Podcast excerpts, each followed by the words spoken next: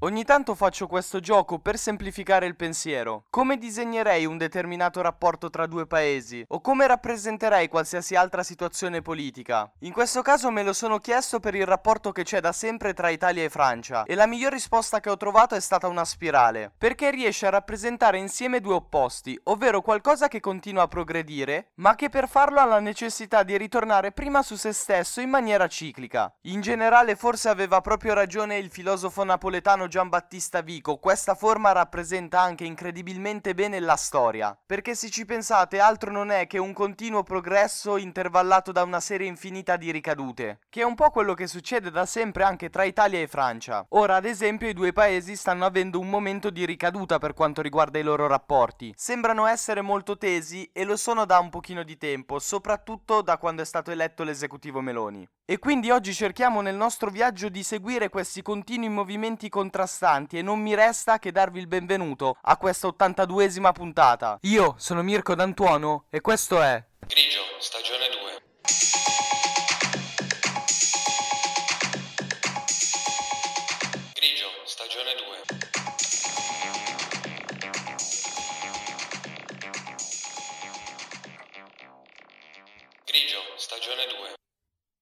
Se non sbaglio, il governo Meloni è entrato ufficialmente in carica il 22 ottobre del 2022. Tra la prima e la seconda settimana di novembre ha avuto la prima discussione diplomatica con la Francia, quindi direi che fin da subito i rapporti sono stati molto tesi. E cos'era successo? Ne avevamo parlato anche qui su Grigio, ma ve lo ricordo. C'era la nave della ONG SOS Mediterraneo, ovvero l'Ocean Viking, che aveva salvato più di 200 migranti e aveva chiesto al governo italiano di indicarle un porto sicuro dove far sbarcare queste persone. Probabilmente in quel momento l'esecutivo Meloni voleva dare da subito un segnale abbastanza forte e si era rifiutato di dare questa indicazione alla ONG, quindi di fatto non voleva far sbarcare sul suolo italiano queste persone. Da lì in poi la situazione è diventata ancora più rocambolesca. Da una parte c'erano i membri del nostro governo, tra cui anche Matteo Salvini, che esultavano come se tra Italia e Francia fosse stato trovato un accordo per far sbarcare queste persone a Tolone. Sentendo però poi le dichiarazioni molto dure del ministro dell'interno francese per quanto riguarda l'atteggiamento italiano in questo caso, si era capito che in realtà un accordo non era stato trovato, e quindi poi la Francia si era ritrovata costretta ad accogliere queste persone per via dei grandi annunci pubblici fatti dall'Italia e dai vari rappresentanti del nostro governo. Probabilmente in quel caso l'esecutivo Meloni ha pagato anche un po' di inesperienza, dato che era stato appena eletto. Ci sono stati poi una serie di episodi che hanno fatto pensare che effettivamente i due paesi avessero superato le loro difficoltà. Già a fine novembre, il 26 novembre per la precisione, c'è stato un colloquio telefonico tra Giorgia Meloni e Emmanuel Macron, il presidente della Francia. Con questo sembrava che le cose fossero tornate più o meno al loro posto. Tutte queste sensazioni positive sembrano poi essere confermate anche il 6 dicembre a Tirana, perché quando stava per iniziare il vertice UE Balcani occidentali, il presidente francese si è alzato andando a cercare proprio Giorgia Meloni per salutarla. E i gesti, soprattutto in determinati ambiti nel mondo politico, assumono spesso una carica simbolica davvero importante. E questo aveva fatto davvero pensare a tutti che i rapporti tra Italia e Francia fossero tornati normali. A quell'altezza temporale in realtà le cose molto probabilmente erano state sistemate davvero. I due vertici dei due paesi non possono incontrarsi ad Alicante perché la Presidente del Consiglio italiano non riesce ad esserci per via dell'influenza, ma il 17 gennaio c'è comunque un colloquio telefonico tra i due e anche questo va bene, anzi tutti definiscono la telefonata molto cordiale. Proprio quando tutto sembrava sistemato, la tensione è tornata a salire. Dopo il Consiglio europeo di Bruxelles, l'8 febbraio Emmanuel Macron decide di convocare all'Eliseo il cancelliere tedesco Olaf Scholz e il presidente dell'Ucraina Vladimir Zelensky Zelensky, ma non pensa minimamente a invitare nessun altro partner dell'Unione Europea, tantomeno l'Italia. Questa scelta viene fortemente criticata da Giorgia Meloni. Il presidente della Francia si giustifica dicendo che sull'Ucraina la Francia e la Germania avevano un dossier aperto da otto anni e quindi tra i due paesi europei e l'Ucraina c'è un rapporto speciale che andava avanti da tempo e quindi era giustificato questo incontro soltanto per queste tre persone. Ovviamente all'inizio, anche solo per l'attenzione mediatica che riceve questo evento, si crea un po' di discussione, ma rispetto ad altri momenti sembra passare anche abbastanza in fretta. In tutta questa situazione particolare, Giorgia Meloni e Emmanuel Macron non si erano mai incontrati per un bilaterale. Si erano ovviamente incrociati più volte, come dicevo prima, anche al vertice UE Balcani occidentali, dove il presidente della Francia ha voluto salutare Giorgia Meloni, ma non hanno mai avuto un bilaterale, quindi un incontro soltanto tra loro due. E questo arriva il 23 marzo a margine della prima giornata di lavori del Consiglio europeo di Bruxelles.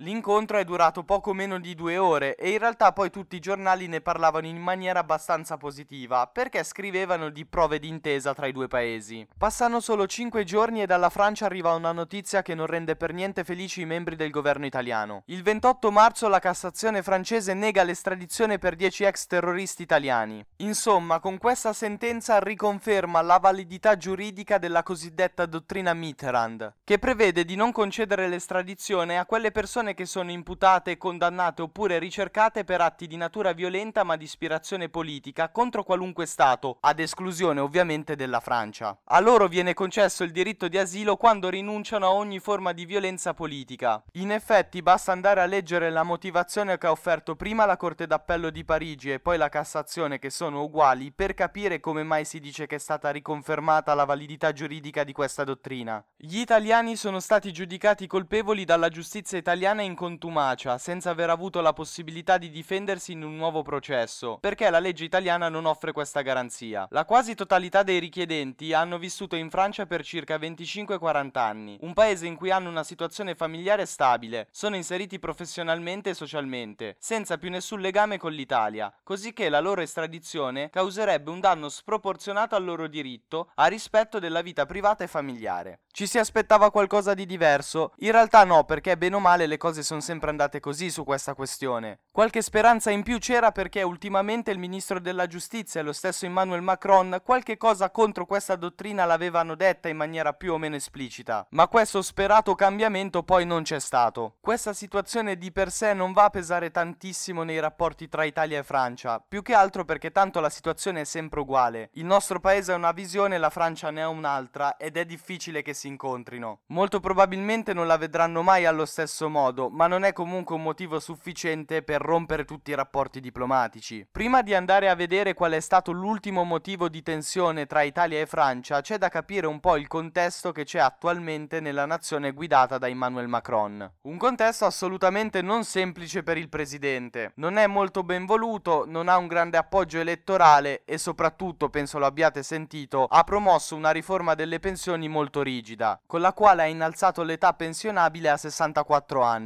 La risposta sociale della Francia a queste decisioni è sempre molto forte, lo è storicamente e lo è stata anche questa volta. E infatti le manifestazioni stanno andando ancora avanti e spesso si parla di guerriglia urbana a Parigi, non raramente arrivano notizie dalla Francia di scontri molto duri tra la polizia e i manifestanti. Insomma c'è una situazione molto tesa. Inoltre Emmanuel Macron per far passare questa riforma ha anche forzato un po' la mano, quindi ha anche forzato i meccanismi democratici, il che forse ha alimentato ancora di più la rabbia dei cittadini francesi. L'avversario politico di Macron, che probabilmente lo batterà alle prossime elezioni, posizioni è Marie Le Pen. Lei ha posizioni chiaramente di destra, non è così tanto lontana da quelle tenute da Giorgia Meloni in Italia oppure dalla Lega. E già questo un po' ci fa capire come mai ci siano delle difficoltà tra il governo Macron e il governo italiano. Le posizioni di partenza a livello ideologico sono molto diverse, il che crea ulteriori difficoltà nel costruire un dialogo. Ho voluto parlare di questo contesto specifico perché ci fa capire un po' meglio come mai è salita di nuovo così tanto la tensione in questi giorni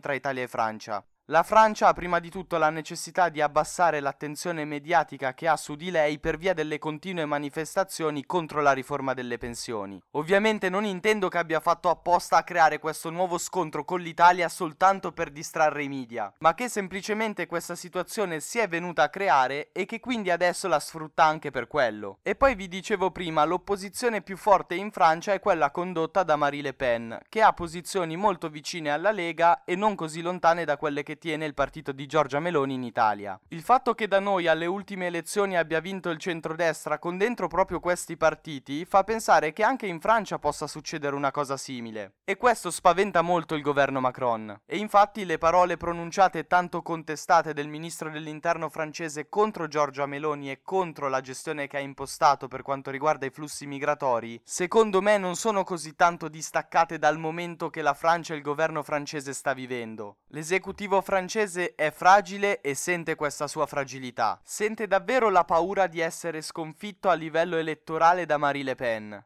E in un momento così teso è ancora più facile fare degli scivoloni. Il ministro dell'interno francese la può pensare come vuole, ovviamente, ma a livello diplomatico quelle dichiarazioni da parte di una persona che ha un ruolo istituzionale così importante non si possono sentire. Sono sempre molto critico sull'utilizzo di un determinato linguaggio quando si ricoprono determinate cariche. Lo faccio sempre e ho contestato tante volte anche il governo italiano. E diciamo che se il primo scontro tra Italia e Francia c'è stato per un errore più che altro altro italiano, soprattutto dato dall'inesperienza, in questo caso forse è stato più il ministro francese a varcare un confine che non avrebbe dovuto varcare. Anche perché accusare esplicitamente di incapacità un altro governo non ha senso a livello diplomatico e infatti il risultato è stato che il nostro ministro degli esteri Antonio Tajani ha annullato il viaggio che doveva fare in Francia. Il che fa capire bene che quando succedono queste cose si creano delle situazioni in cui il dialogo viene distrutto e quindi non si trovano soluzioni ma si trovano soltanto motivi per restare fermi sulle proprie posizioni. Io posso promettervi che continuerò a seguire questa spirale di eventi e cercherò di raccontarvi ogni volta gli alti e i bassi che si verificano, i ritorni ciclici e i passi in avanti. Nel mentre vi ringrazio per avermi ascoltato anche oggi, ci risentiamo domani con l'83esima puntata, non c'è bisogno che io vi dica dove ma ve lo dico, sempre qui, su Grigio Podcast. Io sono Mirko D'Antuono e avete ascoltato Grigio, stagione 2. Grigio, stagione 2.